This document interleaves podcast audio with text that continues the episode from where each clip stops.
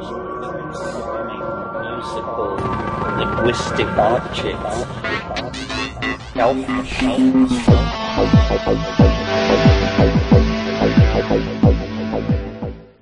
Greetings from Cyberdelic Space. This is Lorenzo, and I'm your host here in the Psychedelic Salon. And uh, we're all here together today, in part, thanks to the generous donations to the salon from Derek K., Jeffrey S., Antoine L., and Samuel G. And I thank you one and all for helping to keep these podcasts winging their way through cyberspace to our psychedelic friends throughout the world. And uh, as another semi underground group says, we are Legion. well, uh, today we're going to get to listen to one of the Palenque Norte lectures that were recorded at this year's recent Burning Man Festival. Now, there are a lot of people to thank for their work in producing these talks this year.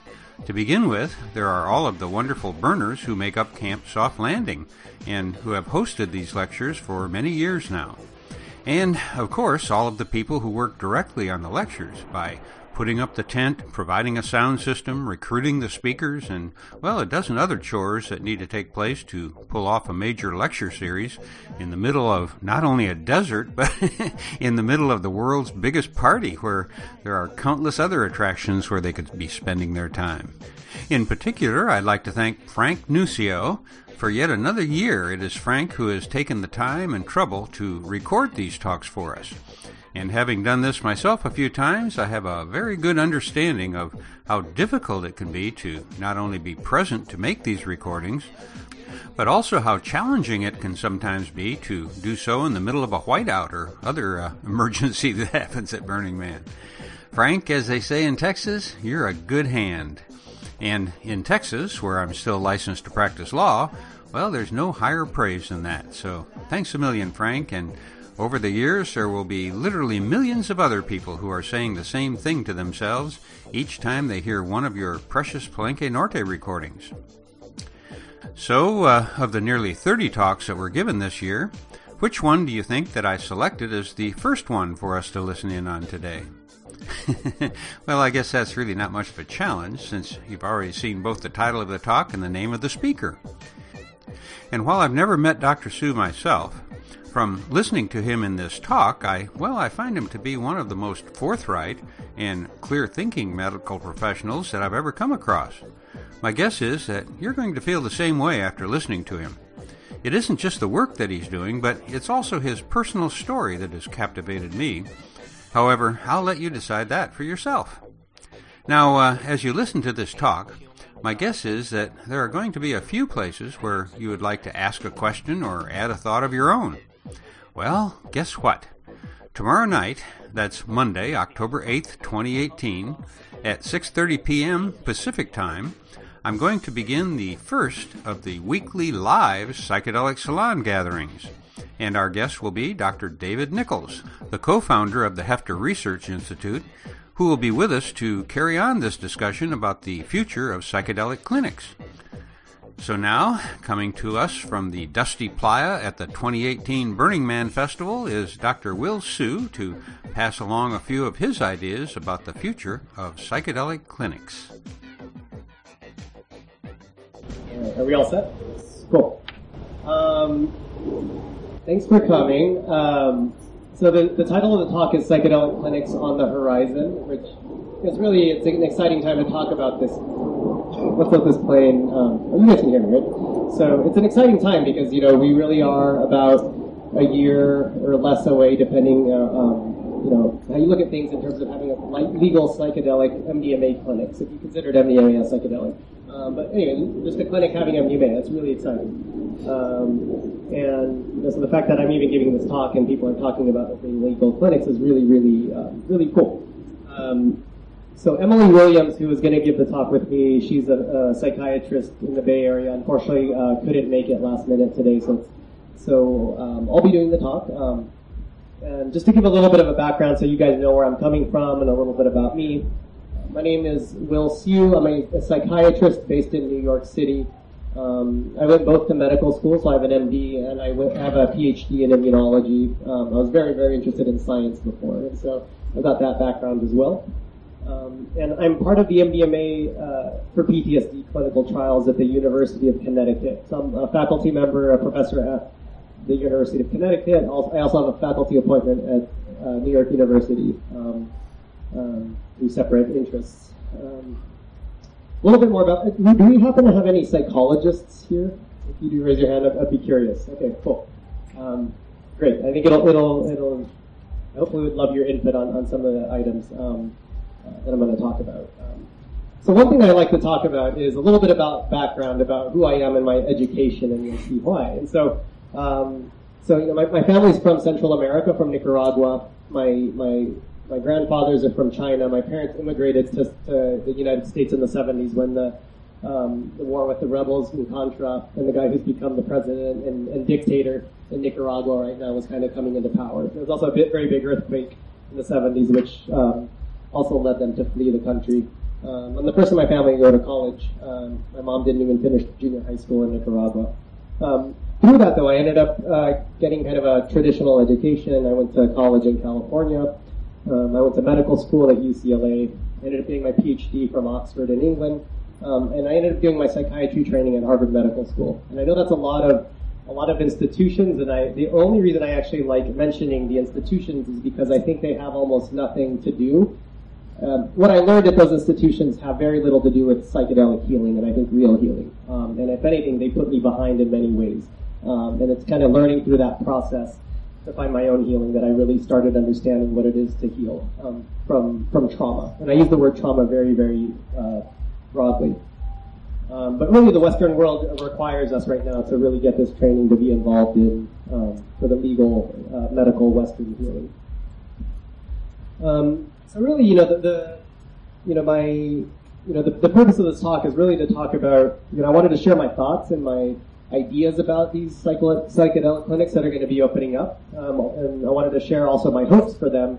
But I think the most important part for myself is to talk about my concerns about you know, things that, problems that may come up and um, perhaps hurdles that we're going to look at. Because even though it's a, it's a relatively tight-knit community and everyone's been in a very, um, you know, a generally positive trajectory, I mean, this, is going to be real, this is going to be work, this is going to be organizations and, and money, and, and there's going to be problems that come up. Um, you know, the reason I was asking if there's any psychologists in the room is because, you know, traditionally psychologists and psychiatrists don't work together, right? I mean, we have separate training, we don't interact very much during our training. Um, there's hierarchy within Western medicine, and a lot of what the psychedelic movement is not about. And so, since this is going to be new territory, I actually want to hear about, um, you know, you know, what are some problems that other people think that we're going to run into, and, and, maybe by learning more about this, you know, we can help prevent some of the issues. So, obviously, part of this is maybe uh, doing this talk was selfish on my end, wanting to hear from people and, and, and get better ideas from you all. Um, so, with that. Um, you know, so I've kind of basically listed some of the issues that I've thought about, um, and I, I, thought there's about six that I can see of here, and I'll talk about each one of them. And um, you know, when Emily and I, as I had mentioned to those who were here um, right on time, uh, Emily Williams was supposed to do this talk with me. She can't make it. Um, we were honestly planning for about 15 to 20 minutes apiece, and then having it be Q and A. So I'm just going to talk. If you want to um, ask questions in the middle of this, raise your hand. We can have it really be a discussion. Um, so that, I'll start. Um, and the other thing I actually want to make sure to, to be careful and mention is that um, I, even though I am a psychiatrist on the, one of the MAPS studies, I am not an employee of MAPS and I'm not speaking on behalf of MAPS. I, I, happen to think that the people who work with MAPS, Rick is a good friend of mine, would probably agree with many of the things I say, but I just want to make it clear that I'm not speaking on behalf of MAPS. Um, so yeah, so uh, you know, I, I, in addition to the MAP studies, I have a private practice in New York City. I'm also an uh, emergency room psychiatrist at Bellevue Hospital in New York. Um, and I'm, I'm, a psychiatrist that's maybe not traditional in many ways, and I focused really on psychotherapy. I, I, found out very early on in the psychedelic, or sorry, very early on in my training as a first year resident in psychiatry, that essentially our, our medicines don't work. Um, you know, some of the best studies we have is on antidepressants for depression um, you know, they work about a third of the time, and placebo works about 20% of the time. So, so basically, one of our best medicines works about 10% better than placebo. And honestly, like, it, it is funny, but the reality is, like, this was really, it was depressing as a young psychiatrist to co- go into a field. I was feeling really depressed about the situation, and I'm like, I can't even get healing from the field that I'm going into. And again, I, I, I trained at Harvard Medical School, and I was really depressed and to the point where I was suicidal, and I couldn't even get healing that was that was helpful to me. And I was like, we're we're pretty fucked. And it was it really threw me into a, a deep depression. I ended up thinking about dropping out. I applied to management consulting companies like Bain and McKinsey. I got a job, and I luckily I decided not to take it. But it really threw me into this place of really figuring out what the heck I was going to do with my life. So, um, and at that time, you guys see I'm obviously a Burning Man, and I have long hair and I have piercings. Four years ago, so when I was 34 years old, I had smoked pot five times in my life. I had not touched a psychedelic. Um, you know, I was raised by uh, Nicaraguan immigrants who um, uh, were Catholic, and then when I was seven, my mom converted to being Jehovah's Witness. So there was no way in hell I was even thinking about taking a drug, even when my friends were doing it, because it was ingrained in my mind that I was going to go to hell if I did this. So uh, obviously things have changed. Not, this is being recorded it's going to be posted, so I'm not going to admit to any psychedelic, illegal psychedelic use because I'm not saying I've done it. Um, because you know we've got medical licenses and stuff that we have to talk about. Maybe um, you know, but I have done ayahuasca. It was done in Peru, um, so where it's legal, and I actually got to take MDMA legally about a year ago through the MDMA uh, training um, that MAPS is doing. Legally, they, they have a side study, a phase two clinical trial for that they're having the therapists undergo so that we can understand um, the process a little better so that we can also talk about it because now I can say I took MDMA and not you know lose my medical license. Um, so um, so the first thing that I think about here, uh, or that I wrote down to talk about, is what happens when these, you know, how, what are these clinics going to look like? Traditionally, I've mostly worked at um, academic institutions. Um, so are these clinics going to be in academia? Are they going to be in the private sector? Um, you know, what happens when things get privatized and capitalism and money moves in? Like, who's going to be able to afford and pay for this care? Especially in the beginning, there's a limited way, at least with the MDMA clinics, that this is going to open up. Um, you know, MAPS had this program called expanded access, or sorry, they're going to be applying for this state uh, status of expanded access through the FDA, which will allow um, MDMA to be prescribed and perhaps have uh, private clinics open up even before MDMA is rescheduled. Um, I won't go into the details of what expanded access is, but we're around a year away from that potentially happening. But really, it has to be, these clinics are only going to be able to be opened by psychiatrists and collaborations with psychiatrists who have the training who can prescribe MDMA. And I can't remember what the exact number is. It's around 80 or 90 right now in the nation that are working on these phase two and three clinical trials. So really, if you take the 80 people, there's like 12 different sites or so across the country. You're talking five psychiatrists or so per city at most, like in New York, San Francisco, who are going to have this training. Um, and a lot of psychologists, right? Half of them I don't even know if are even going to even have the time or the interest to open legal psychedelic clinics. And I bring this up because all of a sudden you're going to have a small number of people who are going to be at the forefront of the initial clinics.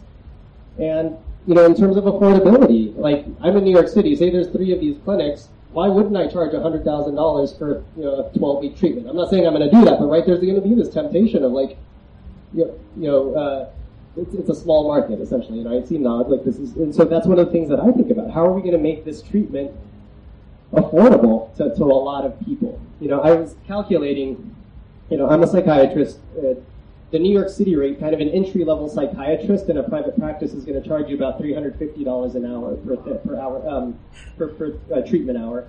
A psychologist is going to be more on the level of maybe 100 to 150, but many of them charge 200 an hour.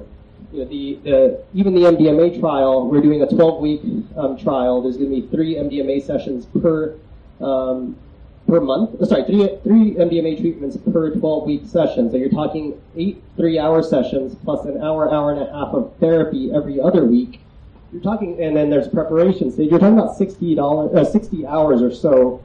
I'm at say three hundred fifty dollars an hour. The psychologist I work with is say at two or two fifty. That's somewhere around, depending what people are charging you know, fifteen to twenty thousand dollars for a twelve week treatment. I couldn't even afford that right now. And it's not something that a lot of people are talking about. But the reality is either a lot of people are to discount what they're doing, or it's going to be unaffordable to the vast majority of people right now. Um, and I'm, I'm, not saying I have a solution to this, but you know, again, this is supposed to be a discussion. If you guys have any ideas, please share them. And the reality is, like, they don't train doc- doctors are horrible managers of money. Like, they don't train us how to handle money, how to start businesses, etc. And all of a sudden, we're going to be part of these group group clinics essentially. And so, you know, what do we do there? Again, I'm, I'm, hoping no one came here to get answers and to, to think that this is going to be problem free and it's going to be great. Uh, the point is to like just encourage discussion and thought around these things. Um, and the, the second point that I wrote down is really one that I talked about in the beginning. So all of a sudden, you're going to have medical doctors and psychologists working together. We do not have any very, I mean, I literally never worked with a psychologist during my psychiatric training so far. Um, and, and so that's one, one thought. And, you know, there's, unfortunately, in mental health treatment, just like in any other field, there's a lot of hierarchy, there's a lot of baloney that, and that ends up um, being a part of this. And there is tension, there are um, issues between psychologists and psychiatrists. You know, one of the ones that we often, you know, that I can think of in terms of psychedelics and psychiatry that honestly, like I hear walking around here, walking around festivals about how horrible Western medicine is, how we like toxify people with our medicines, about how, you know, psychiatrists are with, with expletives all the time. Obviously, people look at me, they don't think I'm a psychiatrist, but it, it, it's honestly kind of tough to hear all these like conversations, and I'm honestly um, pretty in, in, in, significant agreement with most of them. I do think we do some very horrible things, and um, so so you know, it, eh, but it's tough to like how do we actually integrate psychiatrists into this? How do we work with Western doctors to try to help understand um, and, and, to work with them, right? I mean, psych- psychedelics and are really about building bridges and connections, and you know, how do we we continue to, to have keep the, the good things about Western medicine and psychiatry while getting rid of the things that haven't worked so well. Um, the other thing is, you know, I, I, do know just working from a lot of with a lot of people and a lot of psychologists that I know that there tends to be some animosity around how much psychiatrists make versus psychologists. Right? I'm allowed to do psychotherapy. Really, the first psychoanalyst was Freud, who was a psychiatrist and a doctor. Um, but the reality is, you know, I, I went to quote the best psychiatry training program in the country at Harvard Medical School, and I'll tell you that because if I if I only did the training that I was meant to do, which is, you know, we, we spend rotations in the inpatient unit, the outpatient clinics prescribing medicines. If I had only done the ther- psychotherapy training that I was required to do by the end of my four year training, literally when I can go out and open my own office, I would have seen about three or four psychotherapy patients total, probably for about a year apiece, and that would have been my psychotherapy training. All of a sudden now I can, and I have classmates who went out and opened psychotherapy practice and charge 250 350 $400 an hour. And you can fill a clinic, quite frankly, because some people think that just because you have an MD, you know what you're doing. Um, and I don't think, I don't agree with that. And so, um, versus my colleagues who are psychologists did in, in, the number of lectures, I don't even want to scare you, the number of lectures of psychotherapy that we had, they were not many. And my colleagues who are psychologists, I mean, that's all they did essentially, right? There's tons of didactics, there's tons of, of patients that they see, quite honestly, the, the, the, average psychologist does much, much better psychotherapy than any psychiatrist ever will. And all of a sudden, but hey, you know, we're getting paid a whole lot more to do it. You know, it, it, it's, it's, I'm not going to say it's baloney, but it, it's really like I can see why there's tension. It, it really does not seem fair, um, even from my end. So, um, so yeah. anyway, I'm, I'm, seeing some nods also, which I'm happy to see. But you know, again, it's not like I have a solution to this. How do we how do we work with this and with the system that we have? Um, the third point that I wanted to talk about is um, how do we integrate other healing modalities with psychology and psychiatry? Right? I don't know how many, how familiar people are here with the MDMA therapy.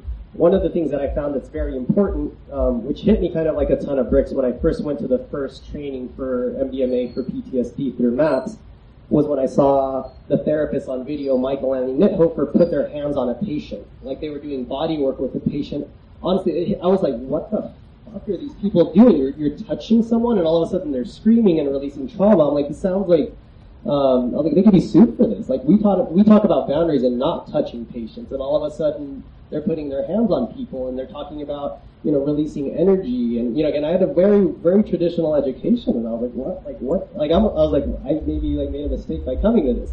Now, after kind of being involved with MAPS and the training for about four or five years, it actually seems wrong not to know how to touch a patient in the proper way to do healing. Um, and I'm saying that because if I said that to most psychiatrists, they would actually probably disagree or, or, they wouldn't see where I'm coming from in terms of really like we need to learn how to do this. Um, you know, and I think that that honestly, I think that you know some amount of healing is going to come through talk therapy, but really some of the healing, and um, I know you guys are a crowd that knows that you know, the body keeps, the body holds traumas in a way that we cannot verbalize. And so if, if say you even have a group of therapists who has been trained by MAPS, um, for the MDMA work specifically, I think we have all, like, you know, the therapists that apply and become um, therapists through MAPS at least have interest in body work, but many people don't have the experience to actually do body work. And that's talking about people who are kind of in on this and know that this is important, let alone the quicker we spread this amongst Western psychology and psychiatry, we're just not going to have a group of people that knows how to do body work. So either A, we have to train up a lot more um, licensed therapists and psychiatrists to do body work, um, or we need to also work with body workers. I actually prefer the latter. I think it would be more fun and be more collaborative to work with with body workers and, and other type of healers. And I think it also has the benefit of it, it can be cheaper per hour, which is something that I've kept mindful of if we start working together.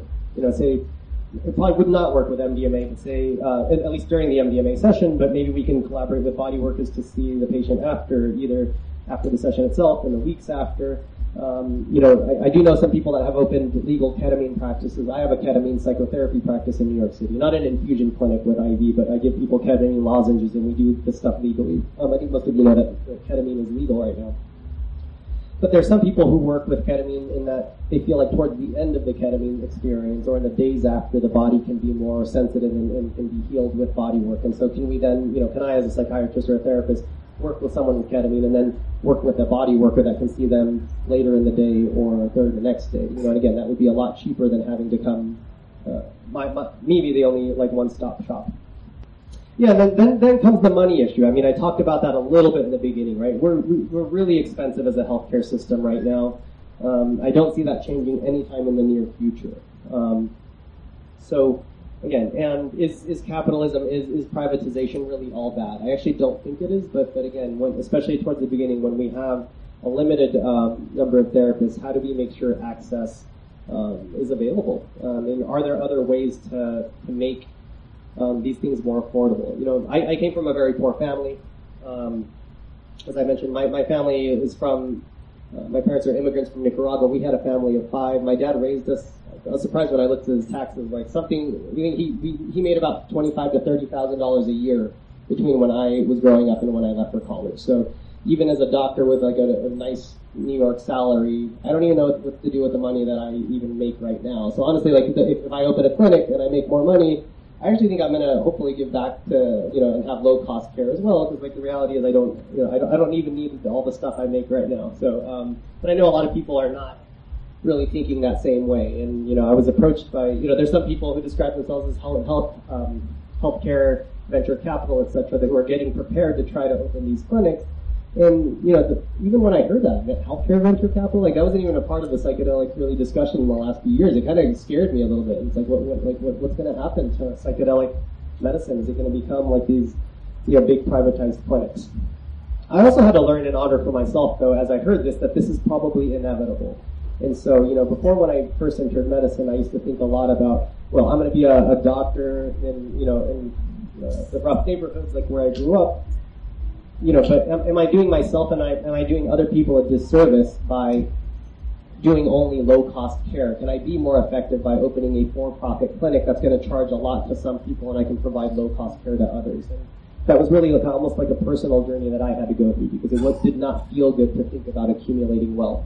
Um, you know, but I, I through you know more experience, to more through more kind of reflection, through meeting a lot more people in the psychedelic communities, not just therapists, but people who are very successful. Um, honestly, I'm, I'm, camped here with, um, we're calling it Foam Against the Machine this year, which is kind of a, a, a camp that was put together by, by Dave Bronner from you know, Dr. Bronner's Magic Soaps. And, and here's an example of, you know, this is, you know, which is not a for-profit company but it's he's really he pushes you know this this all one and, and treat your employees like family you know and, and some of the things I've heard about him and the company is that you know there's something like where his salary as a CEO is capped at like five or six times the lowest paid person or something like that and everyone has zero deductible medical dental vision so to me this is like a company that works extremely well they're very mindful of the environment so can capitalism actually be you know, can there be really beautiful capitalism that's helpful to a lot of people? And I actually think the answer to that is yes. And so for myself and thinking about opening, you know, a clinic or a set of clinics myself. You know, I, I hope, and I, and I think I can keep this type of ethos, you know, because again, you can have really, really good people with integrity,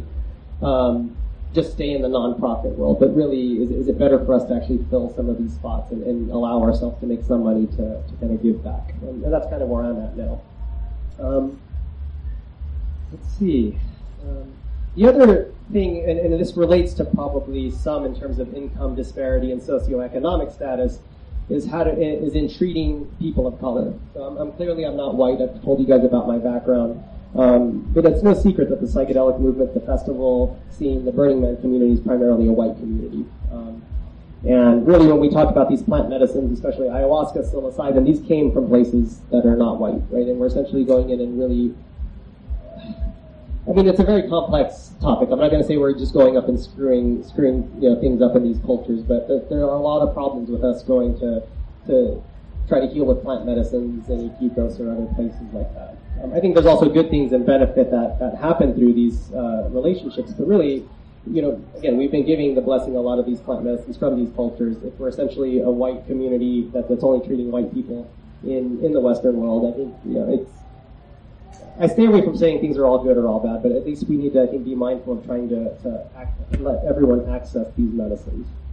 Um, and, you know, I think that's not just about um, financially making this available to more people. Um, you know, it's not simply saying these, you know, even if we could open free clinics that provide psychedelic healing, it doesn't mean that people of color are going to become knocking down the door, right? There's, the issues are a lot more complex around what allows someone to come in to do um, and, and, be comfortable doing psychedelic healing. So, um, you know, I mentioned earlier that I'm a faculty member at, at, the University of Connecticut, which is one of the sites that MAPS has sponsored for the MDMA for PTSD work. Um, before about a month or two ago, I was able to say um, that I'm the only non-white psychiatrist that works with MAPS. Now I'm one of two. Um, he is also at our site. And our site has, about six therapists and we are all people of color. Um, outside of our site, I think, and this is not an exact quote, again, I'm not talking about MAPS, uh, I'm not speaking for MAPS, is I'm only aware of one other therapist that MAPS trained who is not white in the rest of the country. Um, and the reason I bring that up is because, you know, again, what do we get to do what, what, do we have to do to get a person of color in the door into a psychedelic clinic? Right? Again, we can put out a sign that says, you know, you're welcome to come. But A, once you walk in the door, if your therapist is white, you know, there's going to be tension around, you know, there's potential tension around it. It may be necessary to be able to relate to your therapist on a racial or ethnic level in order to do good healing work, right? Set and setting, the setting has to do with the person in front of you, it has to do with the decor, all of that. You know, is it going to be culturally sensitive? And I'm not going to pretend I'm an expert on racial and ethnic issues. Um, you know, I see some people of color in here. I know my good friend Nick Powers is, is much more um, attuned to those issues, but they are important issues that we need to address. Number two, we need to train more therapists of color. Um, you know, I, have been talking to Rick in MAPS about how do we increase the number of therapists who even apply, right? Because and Rick has said, hey, you know, and, MAPS is very well intentioned. He says, you know, we can maybe have some percentage of, commit to a certain number of percentage of the next phase of therapists that's going to to be trained to be MDMA therapists. And the goal is to train about 300 therapists next year for the next phase of MDMA therapy. And he's thrown around a number like, hey, Will, why don't we do like 50%? Which would be great if we can do it, but if we can actually get 150 well-trained people of color who, who really understand psychotherapy and can do the healing work, then great. But how do we even get 100? I mean, I don't even know 15 right now that we can get across the country, let alone 150. So it's like, how do we get the word out? How do we get people of color interested in doing psychedelic training for their psychotherapy training, you know, um, and because there's significant issues there, and you know, and, and even before that step, how do we get people, more people of color interested in psychedelics in general? Um, because you know, uh, one of one of the many barriers, for instance, is the legal ramifications for people of color to get caught using illegal substances in this country. Right? My my white friends, my, you know, my blonde friends, you know, before you know, recently we're not going to. Pro- they said they're not going to prosecute um, having you know personal amounts of marijuana in New York City. But again, if you're a blonde white college student getting caught with a little bit of weed, you're not going to go to jail. But it, you know, I, I, know many people, and I know I'm sure people know in the room that if you're, if you're a black man in a park with a small amount of drugs, you could very easily end up going to jail for a long time. And so, you know, and, and meaning I bring that up because in terms of just getting people of color legal psychedelic experiences, or sorry, not legal because right now, you know, doing ayahuasca in the United States isn't um, legal, but even if you got you know, a group of black people together that wanted to do an ayahuasca, you know, an, underground ayahuasca retreat in New York City, I think there could be a barrier just to do that because if you have to worry about, you know, potentially, you know, getting arrested or losing your license, etc., that's going to be a barrier as well. And so that's kind of one of the other issues that I think about. Um, and again, please, please share your thoughts or, or, or ask questions at any time. Um, in terms of,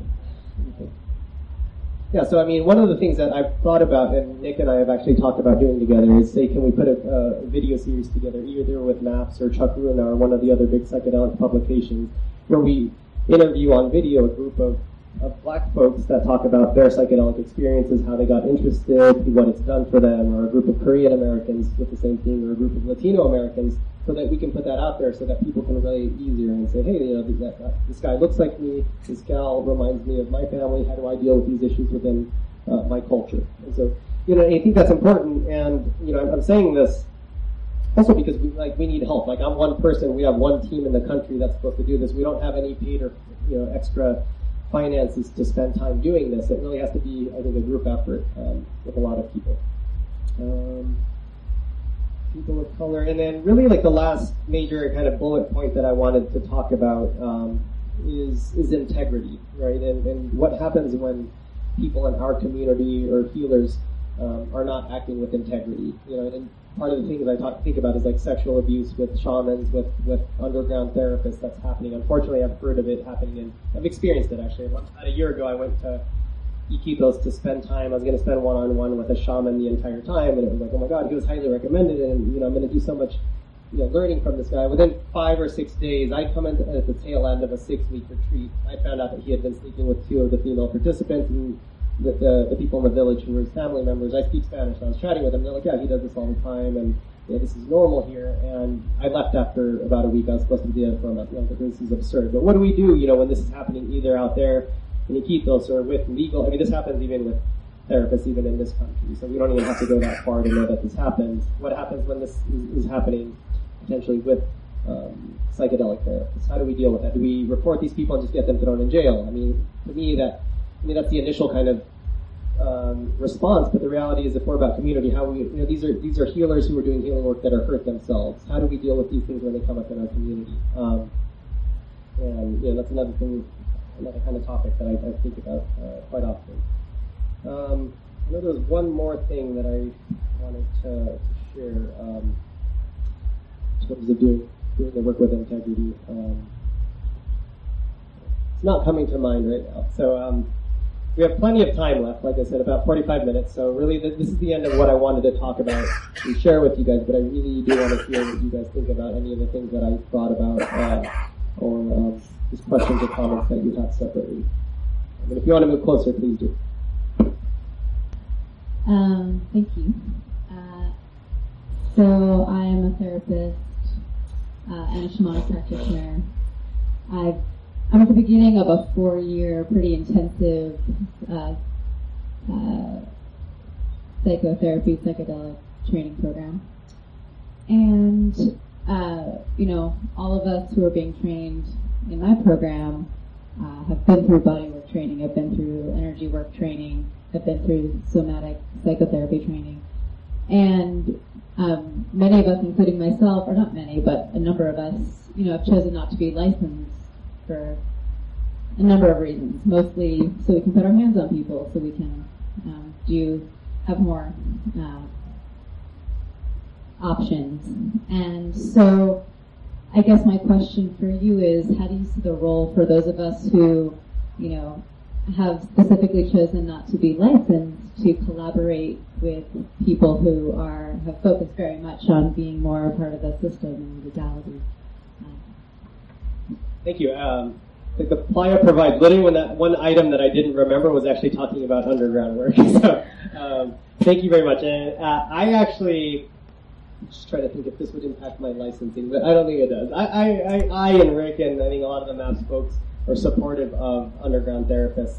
Um, you know, in talking about the cost of this care, again, it's absurd. If, if we're going to charge five or six hundred dollars an hour to pay for a therapist care to do 60 hours of clinical work, Um, it, it's unfeasible. Um, and, you know, I know Rick would say, you know, really we are, we're thankful to this underground therapists that have done the works even since before these these uh, substances were made illegal. Um, there's tons that I have learned and that underground therapists have shared with uh, licensed therapists, thankfully, that have been doing the work. Really, if, if all we had was the, the people who had worked with the legal um, the, the, legal trials, like we, would really be a lot more behind than we already are. So I, I actually think that it, it's great to have um, you know well-trained underground therapists doing this work. I think they're going to provide a different niche, a different type of um, a, a, different avenue. So I'm, I'm, not I'm not saying even again as a Western psychiatrist, I think I've driven this point home hopefully, but but I'm not a massive fan of Western medicine, and I don't think it, I think it's going to be a way of providing psychedelic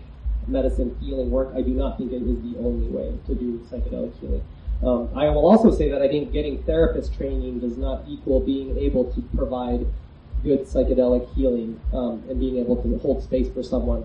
Um, and I also think that doing lots of psychedelics, going to festivals, to Burning Man, and being an underground therapist doesn't equal being able to do good healing either. You know, because it's kind of interesting because I, I, kind of hold this space between, you know, the, the hippie festival, Burning Man crowd, and I'm also a Western trained psychiatrist. And you know, basically, I'm kind of saying like no one has it right, and um, you know, and really it's a combination, and you'll find people within every community that can provide really good healing work. I think. Do you think there's a um do you think there's a role for unlicensed practitioners in clinics?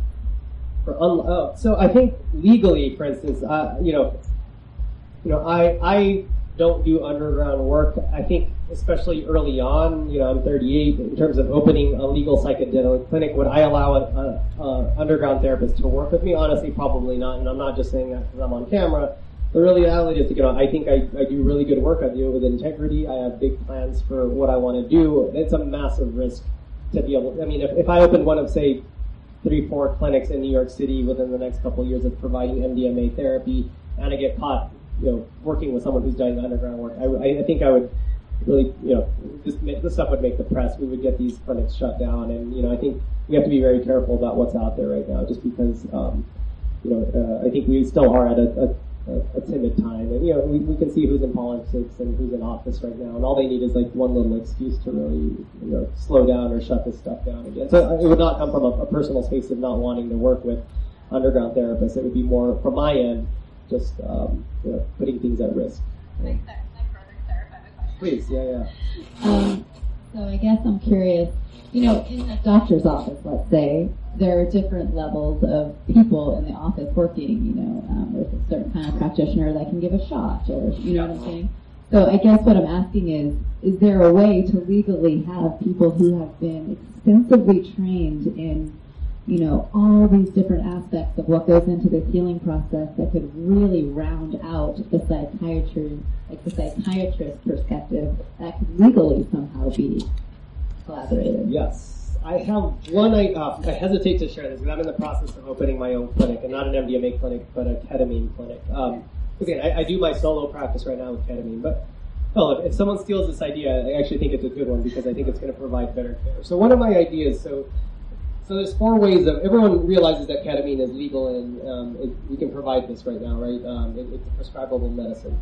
There's four ways of administering ketamine um, currently that, that are used relatively regularly within the psychedelic um, healing you know community and, and non-psychedelic right this really started from anesthesiologists using this and people being observed getting better after taking ketamine for a procedure um, so you know the major ketamine work that's being done out in the western world right now is through um, IV clinics. So mostly anesthesiologists and non-psychiatrists that have I mean, some of them are probably really well-intentioned places, but some of them we call ketamine mills, where you have an anesthesiologist that you never actually see, um, and you have, you know, a nurse that's there full time. They're essentially having six, you know, six people getting IV infusions of ketamine, and, you know, New York City is anywhere from 750 to 1250 a pop for about 90 minutes of an IV session.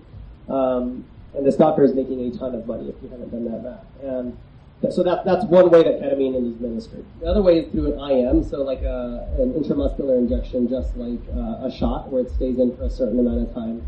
You have ketamine lozenges, which are dissolvable in the mouth. Um, depending on the dose, you can have kind of the peak come up and down, also for about 90 minutes to two hours. And the last way is, uh, is a nasal spray.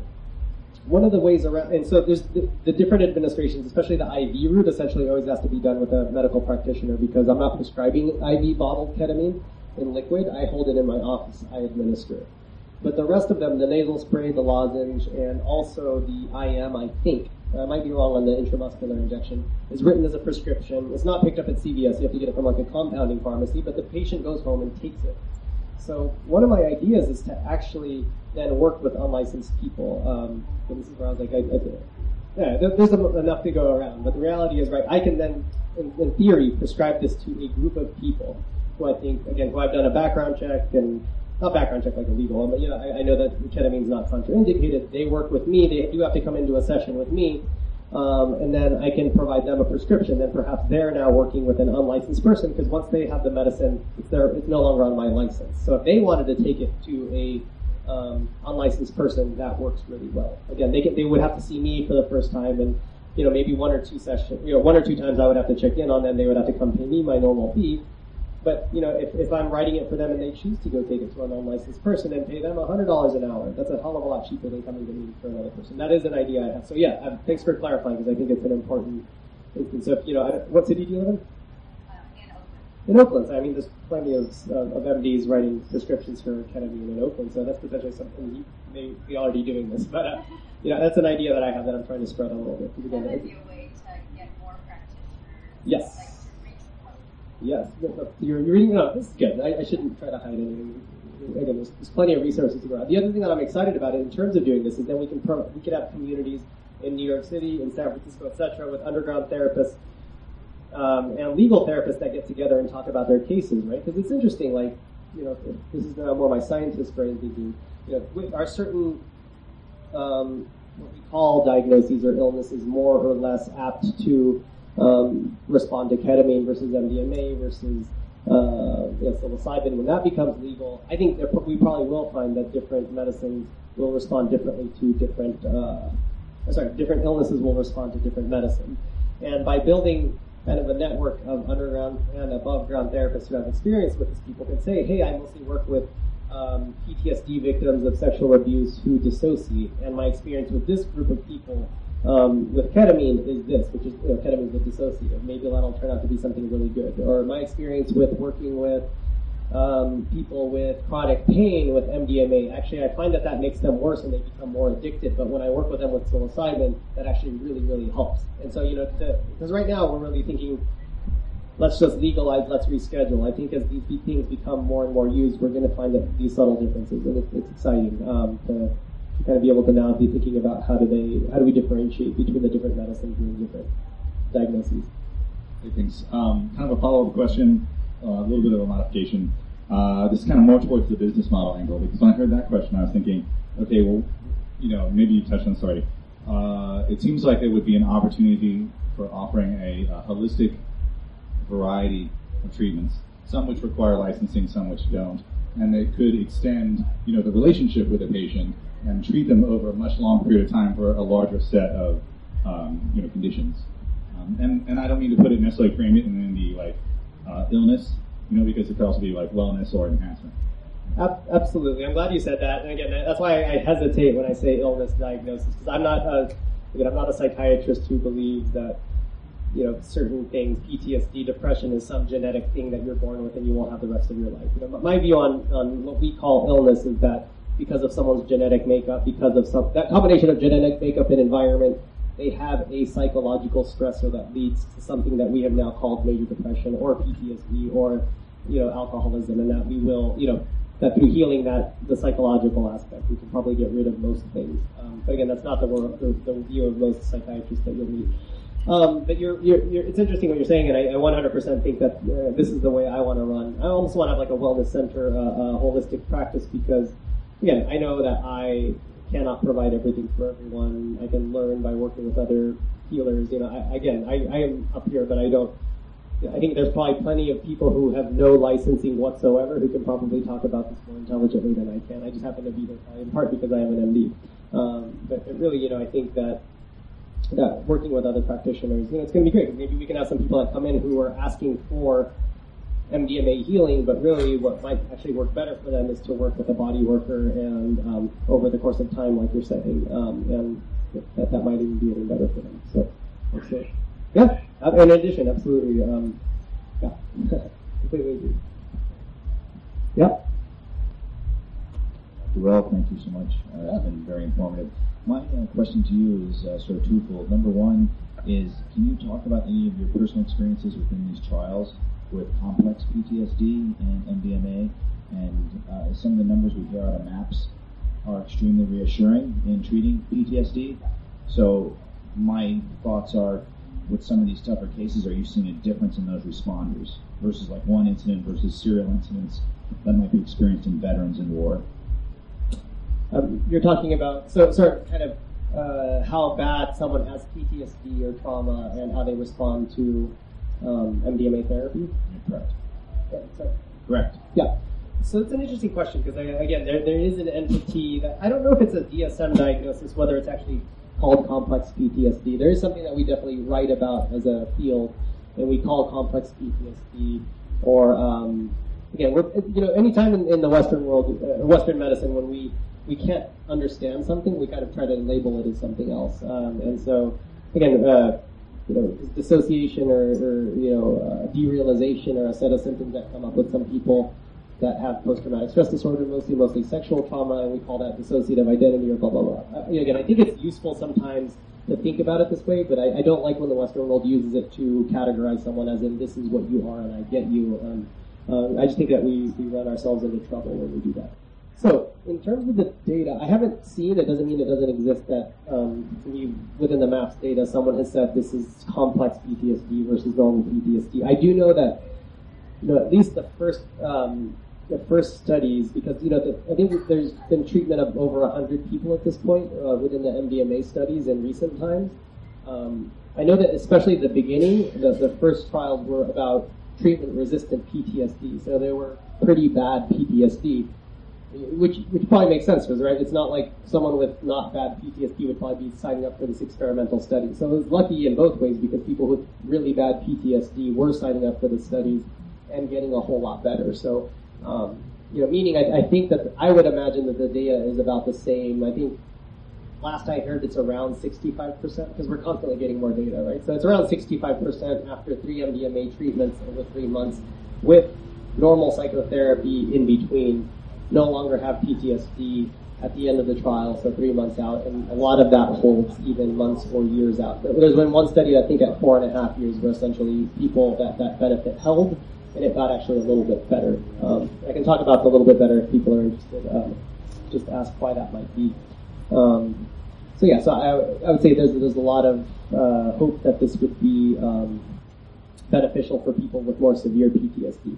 I'll bring up another point um, back to the, the, the people of color and racial trauma. So our, our site, like I said, is, is focused. It's not like formally, we don't have a separate study, but idealistically, we have chosen to focus on treating people of color with PTSD and race-based trauma, which are two separate things. Right? So, so racial trauma could be something like experiencing chronic racism over the course of one's life, um, by like every single black American, honestly, and, and many other non-white Americans um, that you know that we call microaggressions. That's like every single day, you know, interacting with someone on the street, a police officer, etc. Where you're just feeling racist. Uh, you know that, that something about you is, is, is being held against you. That you know some of that can be associated with losing your life at times, or at least having a threat against your life.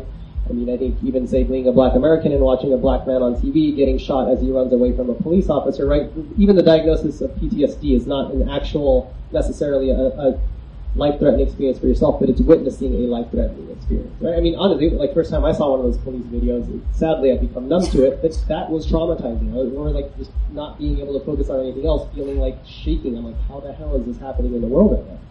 The reason I'm bringing this up is because, so, you know, say you can have a, a, point trauma. And one of the problems with the DSM right now, the DSM, for those who don't know it, is a diagnostical institute statistic manual, something, I, I don't even memorize it as a psychiatrist because I actually don't, don't like it very much.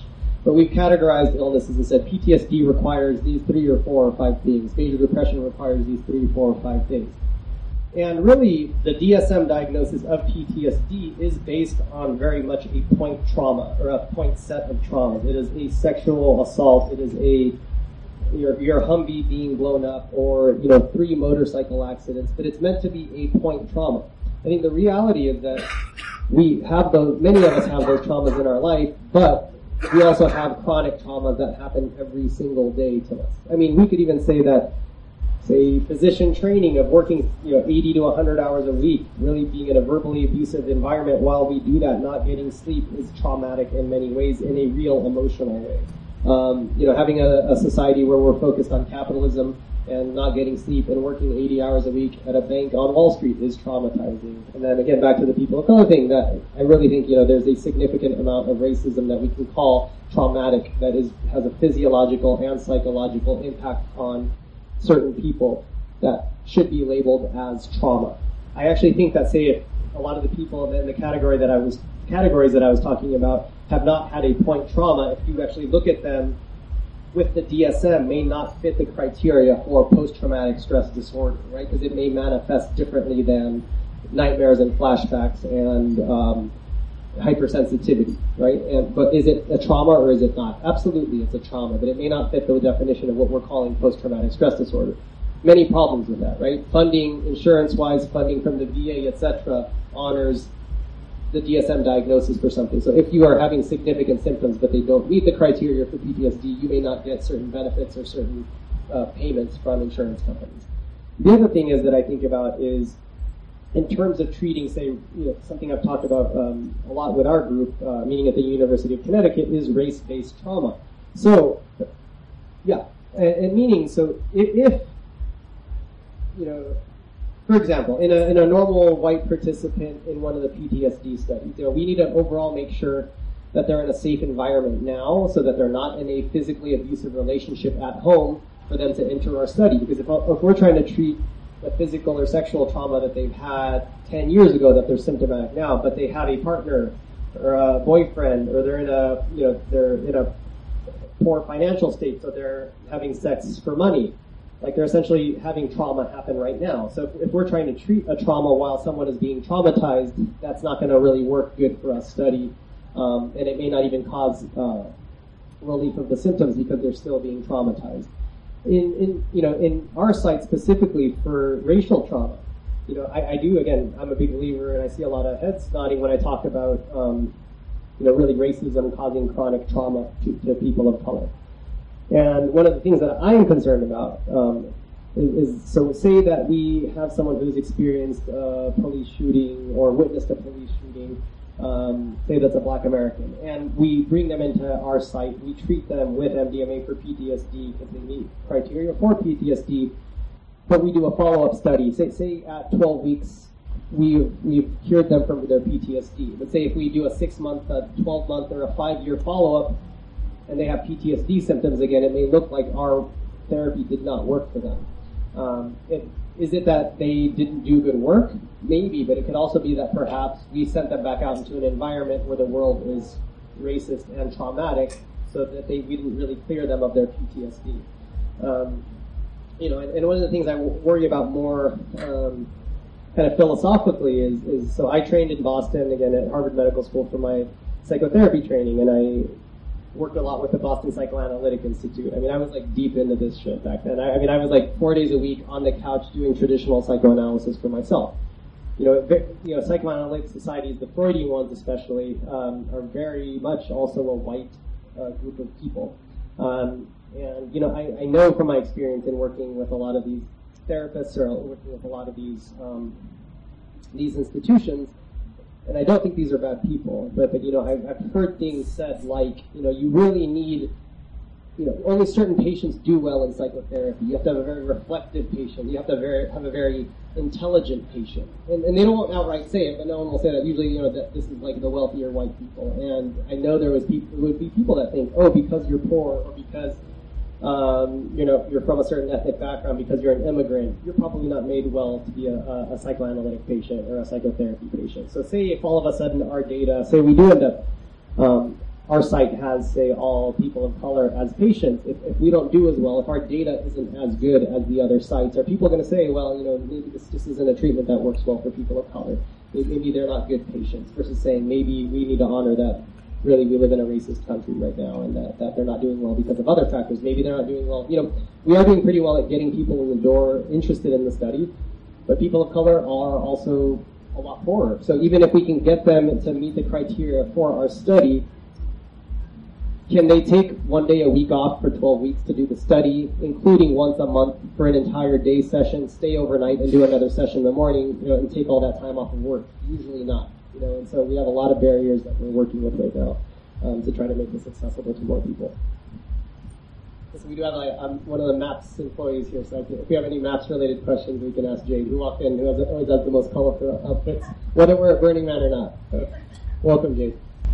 Yeah. I'm a licensed mental health therapist and I came in late, so this might be a repeat, but could you point toward resources just to learn about what the therapeutic benefits of psychedelics are, or what are known, what are known at this point? Hmm, Um, yeah, you said you're a licensed what? I'm a licensed clinical social worker. I work as a therapist, Awesome. um, but I'm also pretty naive to all of those. So where would somebody like me maybe get started learning more about what research does exist, Mhm. or what communities are publishing, or Awesome. Um, yeah, so I mean, it's interesting. So, so things that I, I mean, certainly the MAPS website has you know studies and articles written about their their own studies. Um, let's see, uh, Chacruna is a uh, mostly focused on plant healing. One of my uh, colleagues, Bia Labate from uh, from Brazil, she publishes that with a lot of articles on there. Um, those are the ones that, I mean, PubMed is something that we use in the medical community to look at, at the data, and a lot of the MAP studies have now been published on, on PubMed. But does anyone, those are the major ones I think about. Is there anyone else that, in terms of uh, kind of well well controlled, legitimate studies that we can look at, or places that we can look for, for the data for this work?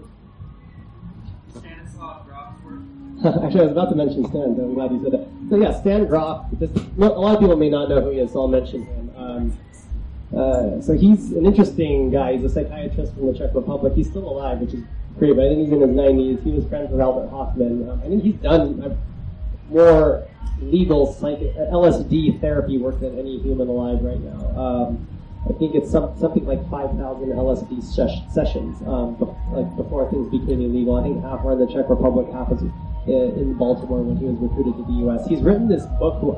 He's written many books that are excellent, but one of them is LSD psychotherapy, which I think, um, unfortunately, after long after he's dead, people are probably going to look at as probably a uh, and a giant lion painted. this fun. Running Man great. Uh, but uh, I think it's going to literally become like a clinical manual for how to really do really great work. I mean, he splits it into like diagnoses and, and all sorts of beautiful, beautiful things. Um, I think you know, as a field, we're going to be looking and really reading his book. Um, uh, to, to really learn how to do this stuff. Because again, we're, we're, we're basically, you know, reinventing the wheel in some ways with, uh, with, with starting to do this again now. But there's many people that came before us that were that were doing great work. Anyone else have resources that you really like to use to stay up on the? Oh, like the the Maps bulletin and the list. No, so yeah, if you go to Maps, actually, they have uh, send out email lists, and Jade can sounds like she'll sign you up if you want here. Um, and uh, that, that kind of really keeps up to date on the research. Uh, I've been listening to a lot of the podcasts that MAPS puts out, Ah, yeah. and I've found that um, by listening to podcasts, you get a lot of information where to go for other stuff. Like this is going to be on podcast probably from MAPS. It? So anyway, they've been really, really Cool. resourceful. So yeah. Yeah. Oh, and actually, I know Bia um, Nevada has now formally, at least been hired part time by Maps. She's going to be working a lot with increasing so, uh, things available on social media. Um, so she's going to be starting like a, a series of podcasts or videos with Brad Burge. Um, I only know this because I think I signed up to do one where they're going to be interviewing people that are involved in um, psychedelics or research um, and, and putting those up. So I think Maps is going to be putting out a lot more cool content um, in the near future. Yeah, absolutely. Anyone else? And we've got like 20 minutes, but um, yeah, obviously feel free and to go anytime. Or we can end it if no one has any more questions or comments. I'll probably stay for a bit. Before you get, we want the microphone, I think, to, for the recording. Actually, one thing that I will say, because I had on the, this the information about people of color. So our the professor that works at our site, who's in charge of it, uh, Monica Williams, who before her involvement in psychedelics was already a really well-known um, uh, person working on, on racial trauma and, and, a faculty member. We actually put out a recent publication within the last three, four months or so that looked at all of the modern studies um, on legal psychedelic um, work and, and then did racial demographics on that population. And so she found that about 80% or so um, of the participants in the modern psychedelic studies, meaning like probably 90s up until now, 80% um, were white. Um, which actually, I mean, I think we could do better, it doesn't sound horrible, but about 10% of people clicked like they basically didn't give their racial information. So if we assume that 10% is about the same as the other, meaning 8% of that 10% were white, we're talking 88% of the participants are white. You know, which, which again, we live. I, I tried to crunch numbers. I think I did like Latinos, Asians, and Black Americans make up something like 40% of the United States. So you know, we're, we're nowhere near um, treating the the population um, that, that looks like uh, like the population of America, basically.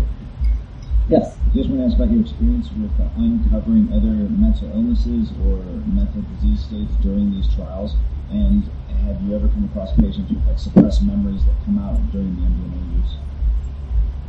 Um, yeah, so I don't know that data well. So I, I, guess the way I hear your question is twofold. One, you're saying, are we could we make stuff worse, or can we lead someone to having a psychosis or a bipolar ep- like diagnosis or episode a- after treatment in one of the studies? I again, I don't know the data that well. I don't think that that has happened, at least in the MDMA work, where we're causing someone to become psychotic for the first time or having a manic episode. Um, at least I don't know again, but I, I, I won't. Um, so we also have a pretty extensive um, exclusion criteria. So an exclusion set of criteria in any study is saying if you have this or a history of this, you cannot participate in the study. Most Axis One illness, which um, the DSM means major, you know, major depression, schizophrenia, uh, generalized anxiety, OCD, are a exclusion from our study, uh, and so that perhaps prevents a lot um, of people from being involved. Uh, you know, certain uh, all personality disorders, to my knowledge, are also an exclusion criteria. This is not to say that I think that MDMA or other psychedelics cannot be healing for persons with personality disorders. Um, I actually do think that there's a fair and good exclusion criteria for this study in particular. So, the meaning that for a 12 week study where you have just met your therapist, we'll only see them for 12 weeks and basically give MDMA within three to four weeks of that, I, I actually think is not good for the participant. You know, something, you know, personality disorders I think are actually something that are going to be very responsive to psychedelic healing, especially MDMA, but the study and the process has to look different. I think it's going to be safe. You know, one thing that gets brought up often is about borderline personality. Um, should we give this, this set of patients MDMA? I was actually in one talk when I first started getting into the research world, where actually one of our researchers, who I will not name, said something to the effect of, you should never give patients with borderline personality. This is like a public talk with about 500 people in it, actually. So you should never give patients with borderline personality disorder um, MDMA. And someone asked why, and he was like, well, if, you know, they have an, it could be an, you know, they have an addictive personality, they're going to like the high, let's never give it to them. I was, I was floored, and I, Rick was actually at this talk, and we were both like, what are you saying? Are, are you mad? Essentially, again, I'm not going to give any more details, because you'll probably find out who it is, but the reality is like, A, number one, you're, you're a, mental health person, so you should know, I know that the DSM diagnosis for borderline personality, there's nothing about addiction in there, so it's absolutely absurd to say something like this. Number two, but, you know, and, and I think it's a, essentially it's a fear of not being able to understanding this patient and being able to help them. You know, I just think absolutely, I think we can treat a lot of personality disorders with psychedelics. Again, it just has to look different. For some, something like borderline personality, I think it can be something like work with a therapist that you've already been working with for some amount of time that you have rapport with, and maybe introduce MDMA or another psychedelic healing modality at month three or every three months instead of every four weeks. You know, because it can be a very intense experience to have MDMA or um, or another psychedelic. So you know, I, I, just think it has to happen over more time with a therapist or therapist that you have gotten to know a lot better.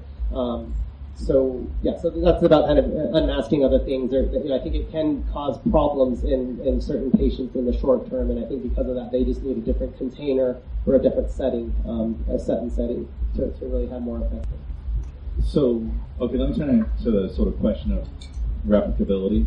Um, Replicability? Yeah. Okay. So you're, you're building your clinic uh, right now around uh, ketamine treatment in New York, if I heard correctly, yes? Mhm.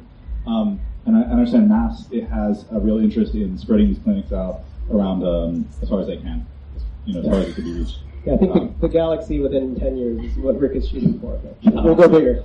Yeah. Um, you know, uh, I'm wondering somewhat about the practical considerations. Like in, in setting up your clinic, Yeah. um, you know, are you going for outside investors? What kind of investors are you seeking? How are you structuring the, the company?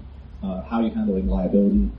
Um, you know, because these these are the things that that if, if you know the, the problems that can be solved, if they're solved problems and that information can be transferred, that helps replication. Yeah, um, great question. Um, so th- there's multiple issues in there, I guess, that, I, that I've thought about. One is this issue of liability, right? Because my, I mean, malpractice for a psychiatrist, I think, is probably the cheapest of every of any physician. I think my malpractice right now is like, I think it's like three hundred dollars a month. Um, so like three or four grand a year, um, and that's expensive because it's New York. When I was in Boston, my like like uh, malpractice is like $150 a month. Um, but I know for an OBGYN, that's like seventy or eighty thousand dollars a year. So it's relatively low, but that's just for me as a solo practitioner.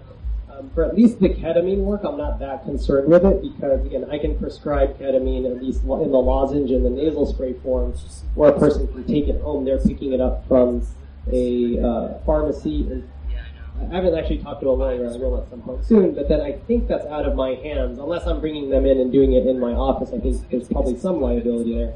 Um, but if they again were to take it to an underground therapist, and, and I want to make it clear that I, I'm not saying, and I, I'm not going to be telling people I'm giving you this and go to this underground therapist. That would not be okay on my part. So this is not because there's a video here. I'm not saying that.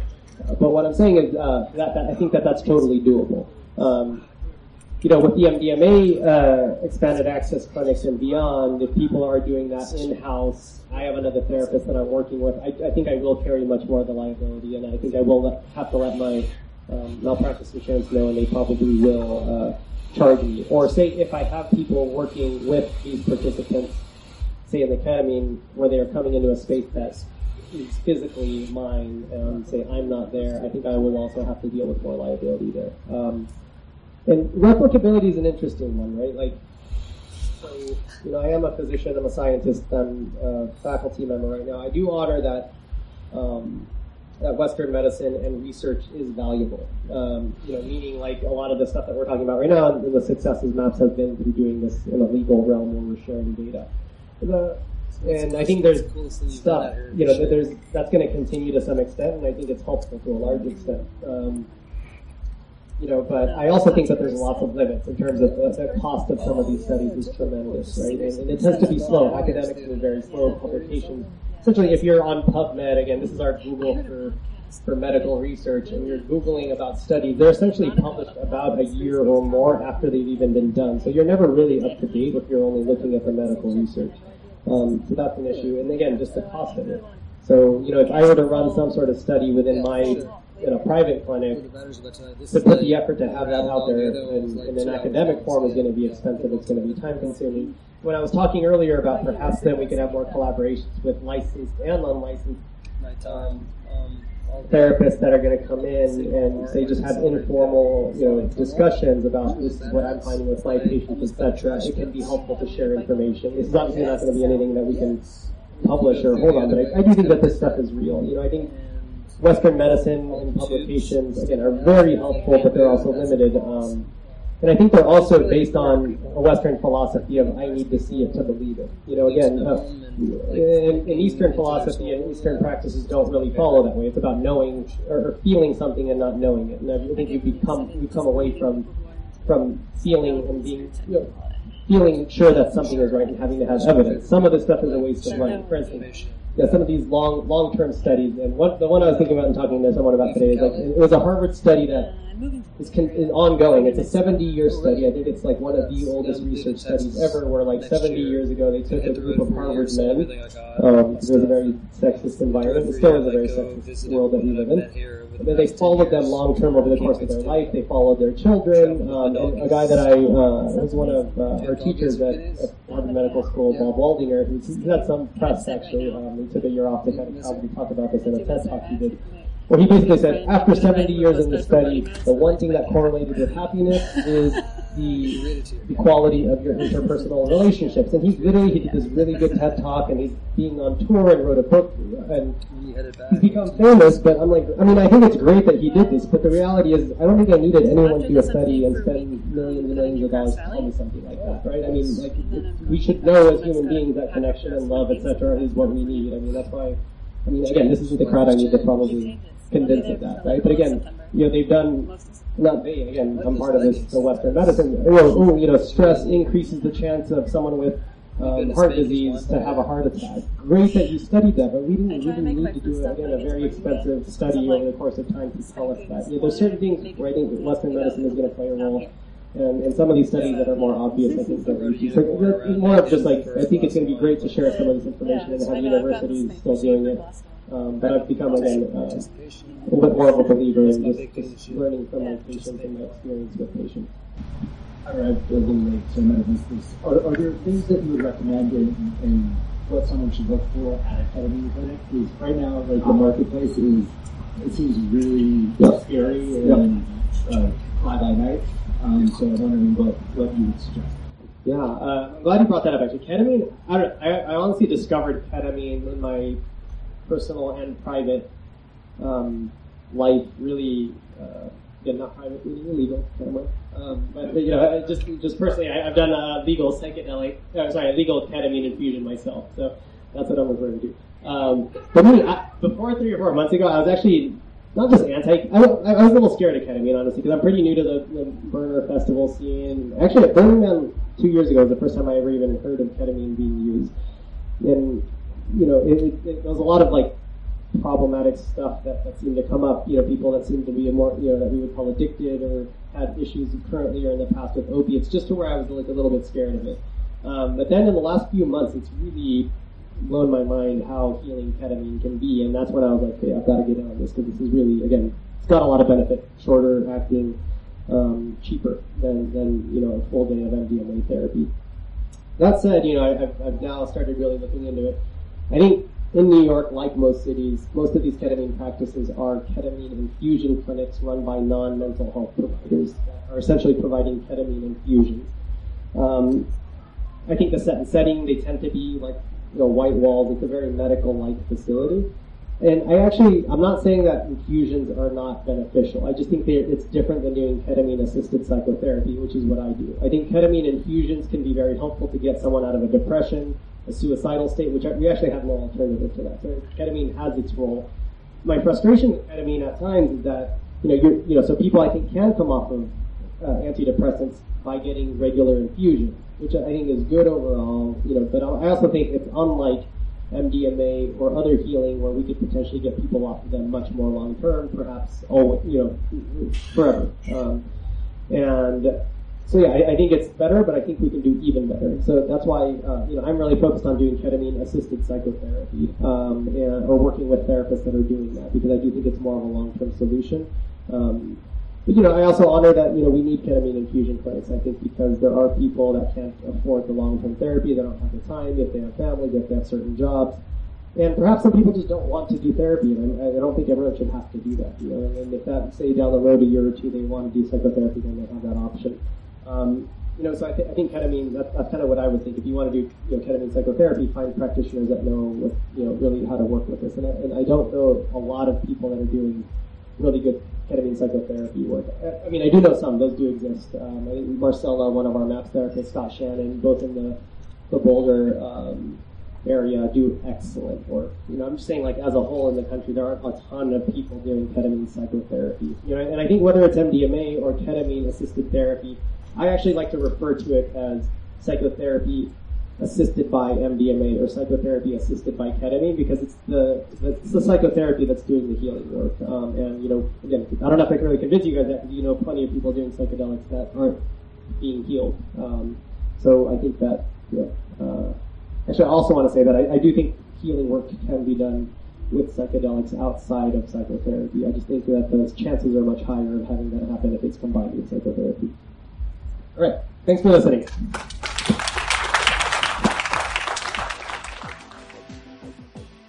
You're listening to the Psychedelic Salon, where people are changing their lives one thought at a time.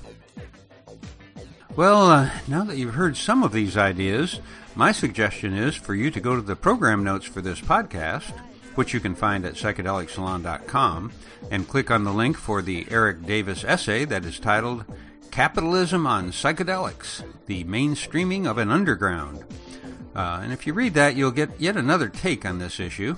And then you can join us for the Psychedelic Salon Live, where you'll have a chance to join in this conversation and to ask questions of Dr. David Nichols, should you so desire. And to do so, of course, you'll need to first subscribe as a supporter of mine on Patreon, and that link is on the program notes page as well. Each week, all of my supporters there receive personal invites with links to the live salon, so Pledging $1 a month will get you into the live salon and, uh, well, a few other things as well. And since no one on Patreon is charged until the last day of the month, you can sign up by pledging $1 and then you can cancel your pledge before the end of the month. so give it a try for a month and see how you like it. I'll have more to say about the Salon 3.0 on Patreon in future podcasts, but that should be enough for today. So for now, this is Lorenzo signing off from Cyberdelic Space. Be well, my friends.